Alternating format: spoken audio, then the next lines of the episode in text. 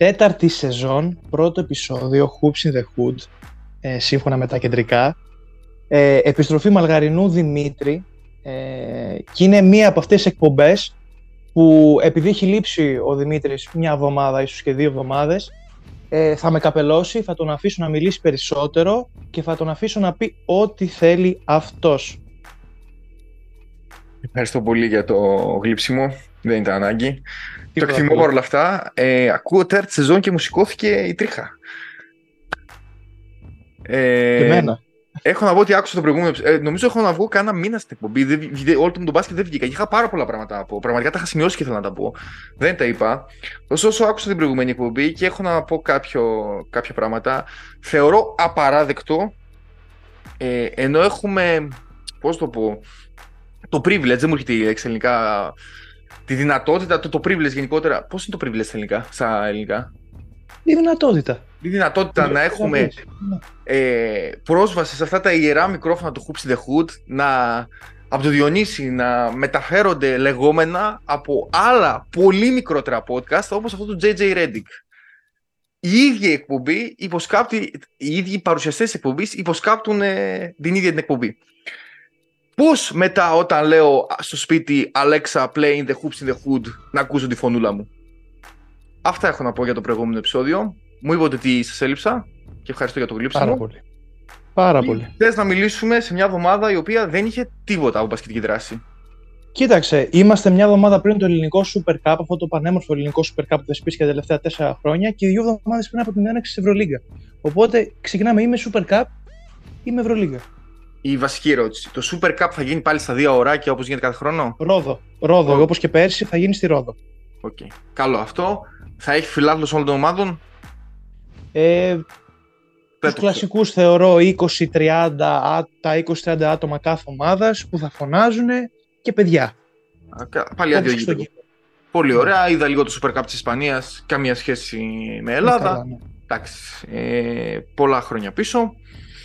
Ω συνήθως. Ε, για Super Cup, εντάξει, νομίζω ότι ο Ολυμπιακός, επειδή δεν το έχω παρακολουθήσει καθόλου, ο Ολυμπιακός Παναθανικό διασταυρώνονται πριν τον τελικό στον, στον ημιτελικό είναι τα ζευγάρια είναι περιστέρι Ολυμπιακός Πάκ Παναθυναϊκό και προφανώς θα παίξουν στο τελικό. Ωραία. Προφανώς. Εντάξει, δεν το ξέρουμε. Ένα μάτσο είναι, μπορεί να σου πει. Ναι, γι' αυτό είπα προφανώς. Ναι. Ε, ναι. Ωραία. Και έχουμε και Ευρωλίγκα να έρχεται με πρώτο παιχνίδι Παναθυναϊκό Ολυμπιακό.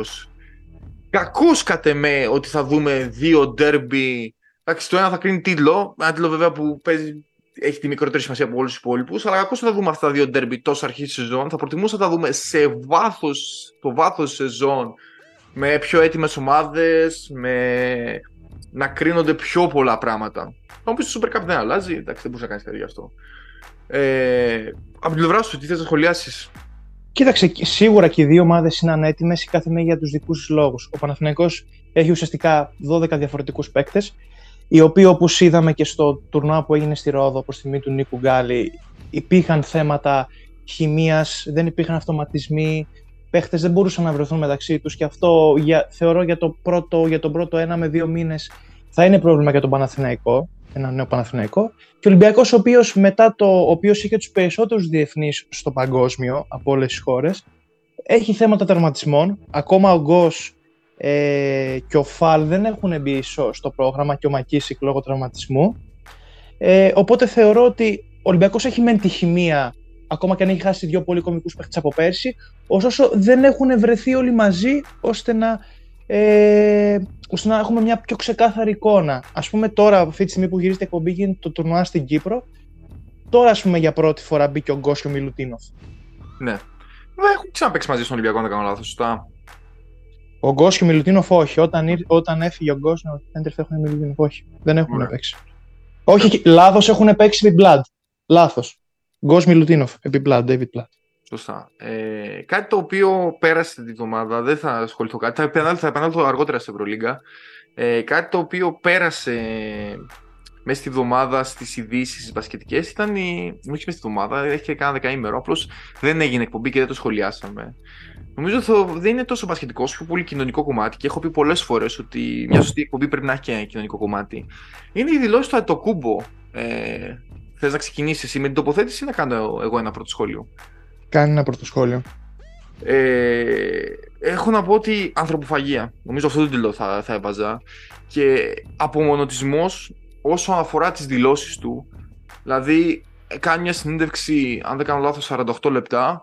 Παίρνουμε ένα κομμάτι, όποιο μας συμφέρει. Δεν δείχνουμε τι είπε πιο πριν ώστε να καταλήξει αυτό το κομμάτι.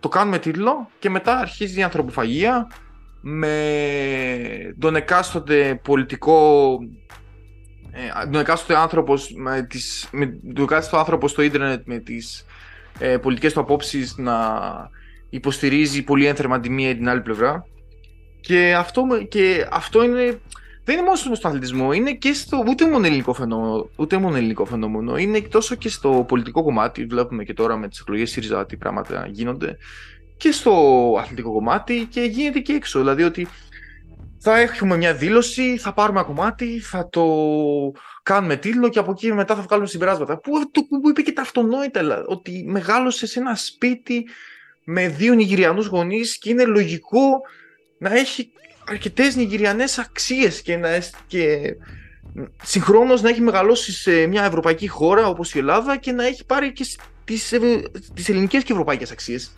δεν είπε κάτι παράλογο. Και δεν μπορώ να καταλάβω Εμέ... γιατί τόσο ανθρωποφαγία. Και είναι και δηλώσεις, αυτό είναι τρομακτικό, ο οποίος είχε ξανακάνει παρόμοιες δηλώσεις στο παρελθόν.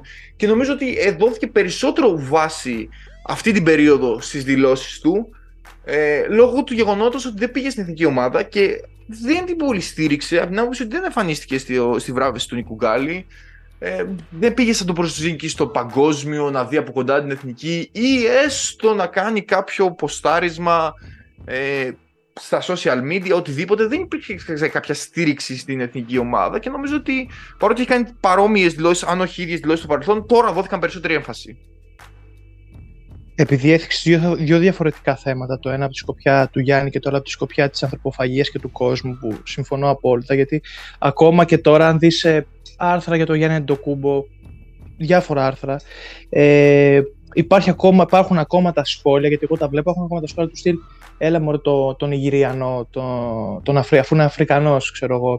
Υπάρχει ακόμα αυτό, αυτή η σκιά από πάνω του, έτσι από τον κόσμο. Από τον, από το, Νομίζω από, από ένα συγκεκριμένο πολιτικό, πολιτικό ακροατήριο υπάρχει αυτή η σκιά. Δεν ξέρω, δεν, ανα, δεν, δεν αναμειγνύω με πολιτικά και ε, πολιτικό ακροατήριο. Δεν, δεν, δεν υιοθετώ, ναι, ξέρουμε. Ναι, από, από, μια, από μια μεγάλη μερίδα κόσμου υπάρχει ακόμα αυτή η σκιά πάνω από το Γιάννη Τοκούμπ.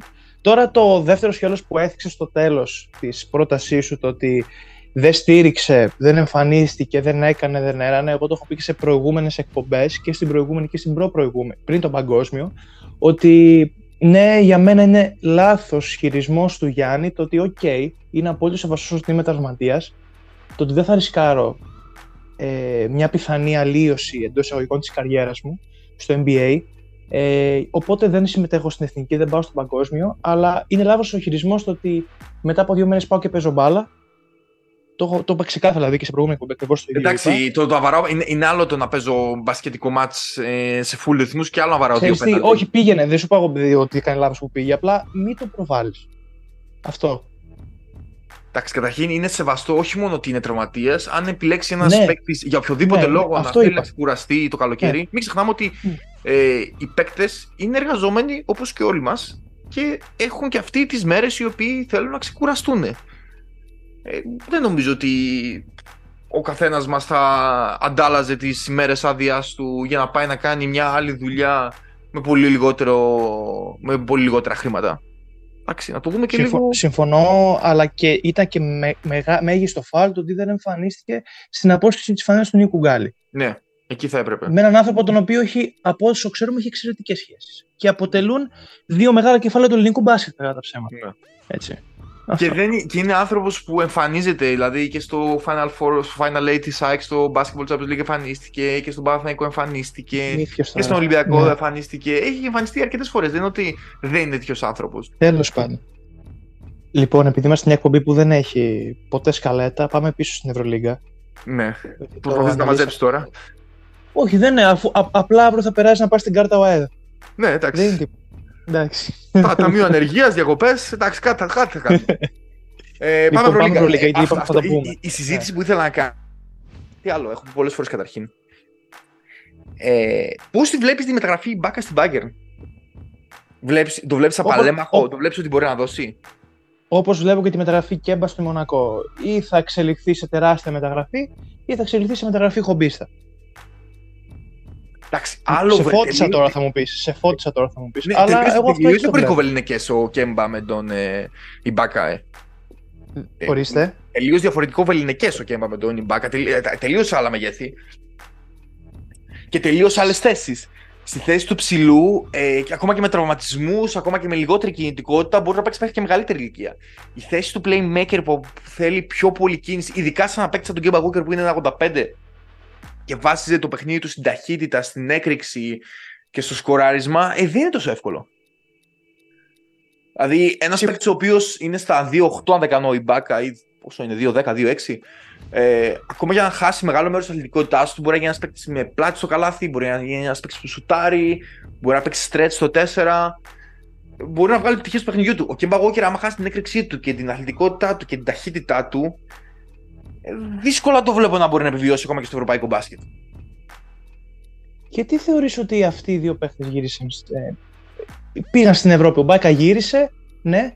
Ο Κέμπα ήρθε για πρώτη φορά στην Ευρώπη. Γιατί δεν βρήκαν συμβόλαιο στο NBA. Άμα βρίσκαν Βρήκα, δεν βρήκαν συμβόλαιο στο NBA. Πεις, γιατί δεν πήγαν στην Κίνα που μπορεί πιθανότατα να είχαν ναι. περισσότερα λεφτά Ακριβώς. και να είχαν ε, περισσότερο. Ε, να είχαν ένα πιο, πολύ πιο χαλαρό πρωτάθλημα και χωρίς πίεση; Ε, πιστεύω ότι ήρθαν στην Ευρώπη ακολουθώντας άλλα παραδείγματα τύπου Derek Williams, τύπου Dante Exum, και πιστεύω ότι ένας παίκτης ο οποίος φεύγει από το NBA και, έχει και θέλει να γυρίσει στο NBA, νομίζω ο καλύτερος δρόμος για να το κάνει είναι μέσω της Ευρώπης παρά μέσω Κίνας ή Αυστραλίας ή κάποιας άλλης αγοράς. Απ' την άλλη, νομίζω Πάντω... ένα, ένα καλό experience για έναν Αμερικάνο να παίξει στην Ευρώπη, δεδομένου ότι είναι πολύ διαφορετικές οι έδρες, πολύ διαφορετική η πίεση, πολύ διαφορετικό το μπάσκετ. Νομίζω σαν experience είναι κάτι διαφορετικό για έναν Αμερικάνο. Ίσως το άθλημα το βιώσει, ίσως και όχι.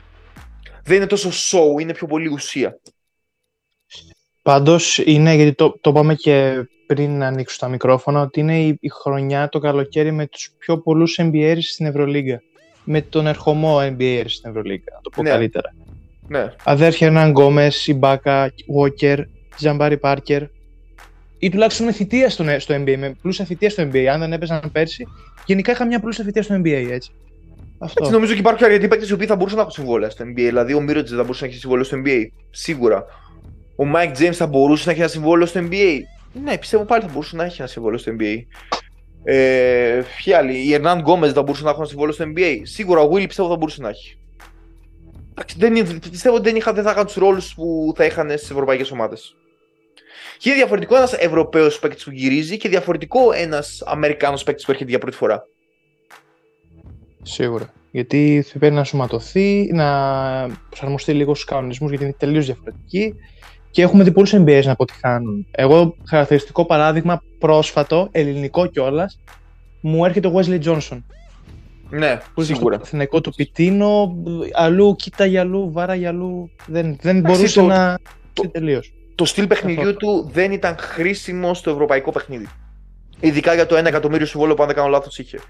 Ε, αρκετά ενδιαφέρον θα έχει η Ευρωλίγα για να κάνουμε και να αφήσουμε λίγο για τη, τη φιλοσοφική κουβέντα. Για μένα ώρα, θα έχει ναι. πολύ ωραίο ενδιαφέρον το δίδυμο. Για μια και μιλάμε για NBA που ήρθαν από φέτος από το NBA στην Ευρωλίγα. Το δίδυμο ψηλών PJ Dozier και Καμίνσκι στην Παρτιζάν. Σε έναν πολύ απαιτητικό προπονητή. Σε μια ομάδα που πέρυσι έδειξε γιατί είναι ικανή. Ήταν πραγματικά ένα δεκάλεπτο μακριά από το Final Four. Μια αυτοκτονία ενός δεκαλέπτου μακριά από το Final Four για την ακρίβεια. Και... Μια μπουνιά μακριά. Μια γροθιά ε, μακριά. Θέλω να δω πώς θα λειτουργήσει αυτή και σε μια έδρα η οποία φέτος το, είναι, πέρσι ήταν νομίζω κατά τεκμήριο η πιο ε, δύσκολη έδρα. Ε, θέλω να δω πώς θα λειτουργήσει αυτό το δίδυμο φέτος. Δηλαδή, αν παίξουν στα στάνταρ που παίζουν στο NBA, νομίζω ότι η Παρτιζάν μπορεί να βάλει ψηφιότητα ακόμα και για πρώτη θέση στην κανονική διάρκεια. Δήλωση, βαρισίμαντη δήλωση. Βαρισίμαντη δήλωση. Αυτή. Δεδομένου ότι το τουρνουά που έκανε ο Αβράμοβιτς και γενικότερα τη ε, κατακόρυφη εξέλιξη του Αβράμοβιτς από τον Ιανουάριο και μετά. Να πω κι εγώ από τη μεριά μου ότι οι ομάδες που θεωρώ που, μα, που μα, μ' αρέσουν και θεωρώ ότι ίσως μπορούν να κάνουν το step up είναι η Bayern, ναι. Λέω Λάσο, Ναι, και εγώ αυτό θα έλεγα. Είναι, ο Λάσο άνοιξε τον, διάδο, τον, ε, τον δρόμο για να έρθουν αρκετά καλοί παίχτες στην Bayern. Ε, περιμένω να δω τη Μακάμπη, επειδή την είδα λίγο στη Ρόδο, στο τουρνουά της Ρόδου. Ε, οι, παίχτες που, ε, οι παίχτες που βασίζεται φέτος, τους είχε και πέρσι, με άλλους δύο-τρεις σημαντικές προσθήκες και εάν η ομάδα αυτή βρει ρυθμό, επειδή παίζει σε ένα up-tempo παιχνίδι, αν βρει ρυθμό, δύσκολα σταματιέται. Στην επισκεπτικό κομμάτι. Στο αμυντικό έχει θεματάκια. Αλλά ο Κάτας έχει φτιάξει κάτι καλό από πέρσι και το έχει βελτιώσει, θεωρώ, φέτος. Στη Μακάμπη. Συμφωνώ. Και, και εγώ θα έλεγα, είχα την κουβέντα για ποιον θα έβλεπες Dark Horse, θα έλεγα Bayern ή, ή ε, πιο ρίσκη πρόβλεψη τον Ερυθρό Αστέρα ο οποίος θα έχει πολύ ενδιαφέρον με δύο πρώην. Δεν ξέρω αν έχουμε ξαναυπάρξει τέτοια ομάδα. Δύο πρώην MVP στο ρόστερ της ομάδας. σω σε κάποιο το κολόκιο του Τεόντοσιτ. σω. Ε, Εμάνια Μπιέλτσα, εντάξει, πολύ μεγάλη ηλικία. Και Τεόντοσιτς, σε αρκετά μεγάλη. Δεν έπαιξε πέρσι. Ναι, δεν έπαιξε πέρσι. Ναι, αλλά ναι. έρχεται ως πρωταθλητής NBA, αν δεν κάνω λάθος. Ναι, ναι. Δηλαδή, τελευταία σχετική εμπειρία ήταν στου Warriors να σηκώνει πρωτάθλημα. Εντάξει, χωρίς πολύ μεγάλο ρόλο. Πολύ, πολύ μικρό ρόλο, ειδικά στους τελικούς αλλά με Μπιέλτσα, με Τεόντοσιτς, με Ντοσάντο Βραζιλιάνο, ο οποίος τον είχα δει εδώ και δύο χρόνια. Δεν ήξερα ότι ήταν στην. Ε, Πώς τη λένε την ομάδα που πήρε πρωτάθλημα στη Γερμανία. Ούλμ. Στην Ούλμ, ήταν στην Ούλμ με τον Γκαμπόλκο. Πιστεύω ότι Τεόντοσιτς και Ντοσάντο, ο ένας αλληλοσυμπληρώνει τον άλλον πάρα πολύ καλά. Ο Νέντοβιτς παρέμεινε. Ήρθε ο Χάνκα. Ήρθαν. Ποιοι άλλοι ήρθαν; Βοηθάμε. Δραματική πάση. Ήρθε ο Τόμπεϊ, ήρθε ο Ναπίρ στον Ερυθρό Αστέρα, ήρθε ο Γκεντεράιντι. Ε, μιλάμε για ένα πάρα πολύ πλήρες ρόστερ. Θα μου πεις, χάνει τον Πετρούσεφ. Σωστά.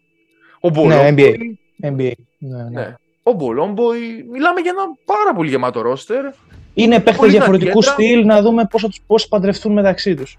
Πώ ναι. θα συνδυαστούν μεταξύ ναι, Αυτό θα ναι. έχει ενδιαφέρον. Οπότε Ερυθρό Αστέρα, ε, ε, το δίδυμο των ψηλών της Παρτιζάν, πόσο μπορεί να εξελιχθεί. Ερυθρό Αστερά, σίγουρα πιστεύω η Bayern θα. Ακόμα και αν ξεκινήσει ε, δύσκολα τη χρονιά με ήττε, πιστεύω ότι θα ανέβει προς το τέλος. Την παίζω σίγουρα για playoff. Ε, και άλλη ομάδα. Εντάξει, προφανώς Παναθαϊκό και Ολυμπιακός. Παναθαϊκό ως καινούργια ομάδα, εντάξει, δεν μπορούμε να τη βάλουμε. Το ρόστρο είναι πάρα πολύ ακριβό για να τη βάλουμε Dark Horse. Ε, αυτά. Θα γίνει μεγάλη μάχη γιατί υπάρχουν και τα play-in. Οπότε δεν ξέρω, μέχρι τελευταία αγωνιστική βλέπω να έχουμε ανατροπές. Όχι ότι πέρσι δεν είχαμε. Ε, απλά φέτος θα είναι, επειδή υπάρχουν και τα play-in και ακόμα και ο 13ο θα έχει ελπίδες πιστεύω τελευταία αγωνιστική, θεωρώ ότι θα έχουμε μεγάλη μάχη. Ναι, όντως. Ναι. Και κάτι, ναι, κάτι βασικό που έχουμε ξεχάσει να σχολιάσουμε είναι η απόλυση, η επίσημη πλέον απόλυση του Τούδη και η πιθανή μάλλον διαδοχή του Σφανούλη. Το οποίο το είπατε στο προηγούμενο επεισόδιο. Εγώ τα έγραψα και στο site, να μπείτε να το διαβάσετε. Ε, Θες να κάνεις να σχολιάσεις ή να σχολιάσω εγώ; Σχολίασε γιατί εγώ τα είπα, θα, θα ξαναπώ. Ναι, γιατί εγώ τα έγραψα, δεν τα είπα. Έχω να πω ότι είναι, αν δεν κάνω λάθος, ο. Δεν θυμάμαι πόσα είχα γράψει. Πρέπει να ήταν έκτος προπονητής σε 8 χρόνια. Από, από το 9. Ναι, ένα τους προπονητής σε 15 χρόνια, νομίζω. Θες να τους πούμε λίγο; Ε, τέλος πάντων, αυτό που έχω να πω ότι έχουν περάσει τόσοι πολύ διαφορετικοί προπονητές. Ε, Πιτίνο, Ιτούδης, Μανολόπουλος, Μίσα, Τρινκέρι, ε, Κασλάουσκας, ε, Σκουρτόπουλος. Ε, μιλά, μιλάμε τόσοι πολύ και καλοί προπονητές και προπονητέ. Κατσικάρη. Ε, και προπονητές πολύ διαφορετικοί και με διαφορετικές εμπειρίες και διαφορετικό τρόπο σκέψης. Και κάθε χρόνο, καταρχήν να κάνω κάτι. Α χαμηλώσουμε λίγο τα στάνταρ μας. Α χαμηλώσουμε λίγο τα στάνταρ μας. Δεν μπορούμε να έχουμε απέτηση η εθνική, έτσι όπω είναι σήμερα το μπάσκετ, να κάνει πόριε κάθε χρόνο. Είτε λέγεται με το μπάσκετ, είτε λέγεται ε, Ευρωμπάσκετ. Ούτε μπορούμε να πέτουμε με τον τρόπο που είναι δομημένο έτσι το σύστημα να θέλουμε εθνική να είναι κάθε χρόνο στους Ολυμπιακούς Αγώνες, όταν στο προολυμπιακό σκάνε τέρατα. Και όταν είναι έτσι ένα σύστημα το οποίο δύο ομάδες στην Αφρική, οι οποίες αν ήταν στην Ευρώπη, το page οχτάδα δεν θα φτάνανε, όπως το Νότιο Σουδάν, το οποίο ναι, μεν έχει τρει-τέσσερι παίκτες σαλαντούχου, αλλά δεν πολύ βλέπετε. Και πηγαίνουν ομάδες από την Ασία. Ε, είναι έτσι το σύστημα το οποίο έχει ανέβει πολύ το ευρωπαϊκό μπάσκετ το ελληνικό μπάσκετ έχει παραμείνει στάσιμο δεν μπορούμε να πετούμε από την εθνική και δεν φταίει πάντα ο προπονητής. Και πάλι αυτό που βλέπω είναι ότι δεν υπάρχει κανένα μακροχρόνιο πλάνο. Δεν υπάρχει ότι θα έρθει ένας ε, προπονητής, ο οποίος θα υπάρξει ένα commitment από κάποιους παίκτες και θα χτιστεί μια ομάδα πάνω σε αυτούς τους παίκτες. Με παίκτες οι οποίοι να παίζουν συγκεκριμένους ρόλους. Δεν χρειαζόμαστε 12 σκόρερ, δεν χρειαζόμαστε 12 άλλου αμυντικούς. Η Σερβία είχε τον Ντεόντοσιτ εκτός αποστολής. Ο Σιμόνοβιτς ήταν καλύτερος παίκτης από τον Ντεόντοσιτ. Όχι, προφανώς και όχι. Ναι, αλλά για, για, είχαν, για, για τις δουλειές του Ντεόντοσιτ είχαν τον Μπογκδάνοβιτς και είχαν και τον Κούντουριτς. Είναι λογικό να επιλέξουν τους άλλους δύο και να μείνει εκτός ο Ντεόντοσιτ. Η Γερμανία που το σήκωσε είχε τον Μάξι Κλίμπα, ο οποίος παρότι επειδή δεν κατέβηκε στο προηγούμενο Ευρωμπάσκετ, και δήλωσε συμμετοχής στο επόμενο, του είπαν ότι όχι, δεν θα πας, γιατί έλειπες στο ε, Δεν έγινε έτσι αυτό με το, με το Κλέμπερ, λες. Ναι, με τον Κλίμπα, ναι ε, τσακώθηκε με τον Ρέντερ. Και απλά δεν αποχώρησε ο ίδιος. Είπε έκθεση εκτός είναι αυτόν το της Γερμανίας. Okay. Λάθος, δικό μου. Α, Γενικότερα ε, υπάρχει φιλοσοφία ενός μακροχρόνιου πλάνου με έναν προπονητή, με ένα συγκεκριμένο σχέδιο, με, με τον Αντοκούμπο ή όχι, χωρίς τον Αντοκούμπο. Και πάλι βλέπουμε. Αποτυχάνει η εθνική. Να πω και κάτι. Είναι αποτυχία της εθνικής. Η εθνική βγήκε 15η, σωστά. Ναι. 15η. 15η. Ναι, η ναι. προηγούμενη εθνική, τέσσερα χρόνια πριν στο παγκόσμιο στην Κίνα, με το κούμπο, με πρίντεζι, με μπουρούσι, με καλάθι, με σλούκα, βγήκε δωδέκατη. Εάν τα βάλεις στα ρόστερ δίπλα-δίπλα, το ένα δίπλα στο άλλο, οι διαφορές είναι τεράστιες. Δηλαδή, γιατί το προηγούμενο μου το μπάσκετ ήταν όλα καλά; Θα μου πεις, ε, τότε έφυγε ο Σκουρτόπουλος. Εντάξει, τότε μπορεί να και ο Σκουρτόπουλος όντως δεν είχε την ποιότητα του Ιτούδη. Και τώρα φταίει πάλι ο Ιτούδης. Και θα φέρουν το Σπανούλη, ένας σαν προπονητής ο οποίος έχει δείξει πάρα πολύ καλά στοιχεία στο περιστέρι ένα χρόνο, αλλά πέρα από αυτό δεν υπάρχει τίποτα άλλο στο βιογραφικό του. Σίγουρα, σαν παίκτης βγάζει ένα σεβασμό και ίσως βοηθήσει ώστε να έρχονται παίκτες να παίξουν για αυτό στην εθνική, αλλά από εκεί και πέρα δεν έχει πολύ τρεφτεί. Αυτά. Γενικότερα μια εθνική η οποία πάει από το κακό στο χειρότερο και φαίνεται. Ε, επειδή αυτή η κουβέντα, άμα τη συνεχίσω κι εγώ, θα μας πάρει μέχρι τις μία η ώρα. Πάει το στάκι σου. Ε, και δεν έχω φάει και καλά κιόλας. Ναι. Ε, για να μπορώ να αναλύσω. Θα πω κάτι. Ε, το ελληνικό μπάσκετ εδώ και πολλά χρόνια, όχι και πριν από το 2009 και από την μέρα που έφυγε ο Γιαννάκης από την Εθνική, λόγω Ολυμπιακού. Ε, κυριαρχεί στο, στην ΕΟΚ και στο ελληνικό μπάσκετ πολλή ονοματολογία και ανθρωποφαγία που αναφερθήκαμε προηγουμένω για άλλο περιστατικό βέβαια. Δηλαδή, τη μία, όπως είπες εσύ, φταίει ο Ιτούδης. Την άλλη, φταίει ο Σκουρτόπουλος που δεν διαχειρίστηκε το Γιάννη. Δεν μπορούσε να διαχειριστεί το Γιάννη. Την άλλη, φταίει ο Τρινκιέρι που πήρε τρία, τρία γκαρντ μόνο στο τουρνουά της Ισπανίας. Στο τουρνουά στο Ευρωμπάσκετ του 2013. Την άλλη, φταίει ο Κατσικάρης που δεν παρουσίασε μια ομάδα έτοιμη για τα νοκάουτ. Την άλλη, φταίει, θα, θα φταίει ο, ο Σπανούλης. Την άλλη, όχι. Την άλλη, ναι. φταίει ο Σπανούλης, θα φταίει ο Σπανούλης που θα, θα κληθεί να φτιάξει, ω Πανούλη ενδεχομένως, δεν ξέρουμε το μπορεί να κάνει άλλος προπονητής, θα κληθεί να φτιάξει μια ομάδα για 10 μέρες και να την κατεβάσει σε ένα τα πιο δύσκολα προολυμπιακά των τελευταίων ετών με Ισπανία, με Λετωνία, με Σλοβενία, με Ιταλία, ε, με Δομικανή, Δομικανή Δημοκρατία που έχει πολύ καλά στοιχεία στο παγκόσμιο, με με Αργεντινή που ενδεχομένως να πάρει wild card και ενδεχομένως υπάρχει και τις πιθανότητες να αποτύχει και εκεί. Να μην περάσουμε Ολυμπιακούς. Θα φταίει ο σε, σε συνέπεια των ονομάτων όλων αυτών, αφήνουμε ανε, ανεκμετάλλευτο το κεφάλαιο Γιάννη, που εντάξει, δεν μπορείς να παραβλέψεις ότι έχει βγει MVP του NBA, έχει βγει καλύτερο αμυντικός, έχει πάρει πρωτάθλημα και δεν μπορείς να το αξιοποιήσεις. Να πω κάτι όμως. Είναι θα αφήσουμε ανεκμετάλλευτη. Πες, πες, πες, συγγνώμη. Θα αφήσουμε. Ναι, το διάλογο τώρα. Θα αφήσουμε ανεκμετάλλευτη γενιά των 90 που, οκ, okay, οι περισσότεροι εξ αυτών είναι, είναι εξαιρετικοί ρολίστες. Δύο-τρεις είναι ηγέτες, ηγέτες που μπορούν να πάρουν πρωταγωνιστικό ρόλο σε μια ομάδα, αλλά θα την αφήσει να εκμετάλλευτη κι αυτή. Μπορεί και οι ίδιοι παίχτες στο τέλος της ημέρας να έχουν μεγάλο βάρος στις πλάτες τους. Αυτό. Θέλω να πω για τον Κουμπό και να κλείσουμε λίγο την εκπομπή, γιατί είπαμε ότι δεν θα έχουμε θέματα να μιλήσουμε, αλλά ναι. τελικά από ό,τι φαίνεται μπορούμε να μιλάμε ώρες τελείωτες για μπάσκετ.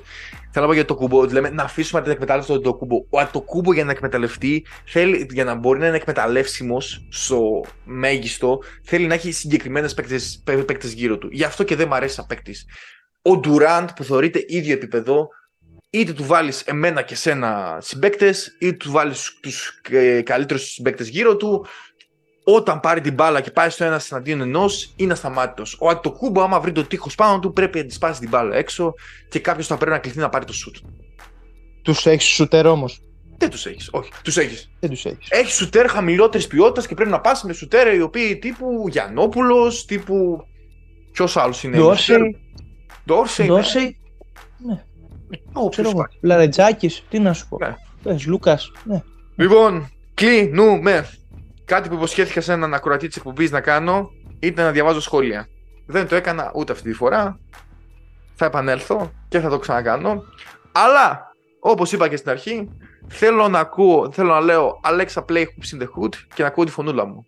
Και ρωτάνε Δημήτρη, πώς θα γίνει αυτό; Αυτό γίνεται όταν μπει στο Spotify, αφήσεις σχόλιο, κάνεις αξιολόγηση και γενικότερα κάνεις ακρόαση στην εκπομπή. Οπότε, Hoops in the Hood μας βρίσκεται στο Spotify, μας βρίσκεται στα Apple Podcast, μας βρίσκεται στα, Apple, ε, στα Google Podcast, debu.gr, αυτά. Ευχαριστώ που μ' άφησες να μιλήσω μετά από τόσο πολύ καιρό. Τα λες ωραία και ποιητικά. Καλή συνέχεια. Καλή συνέχεια.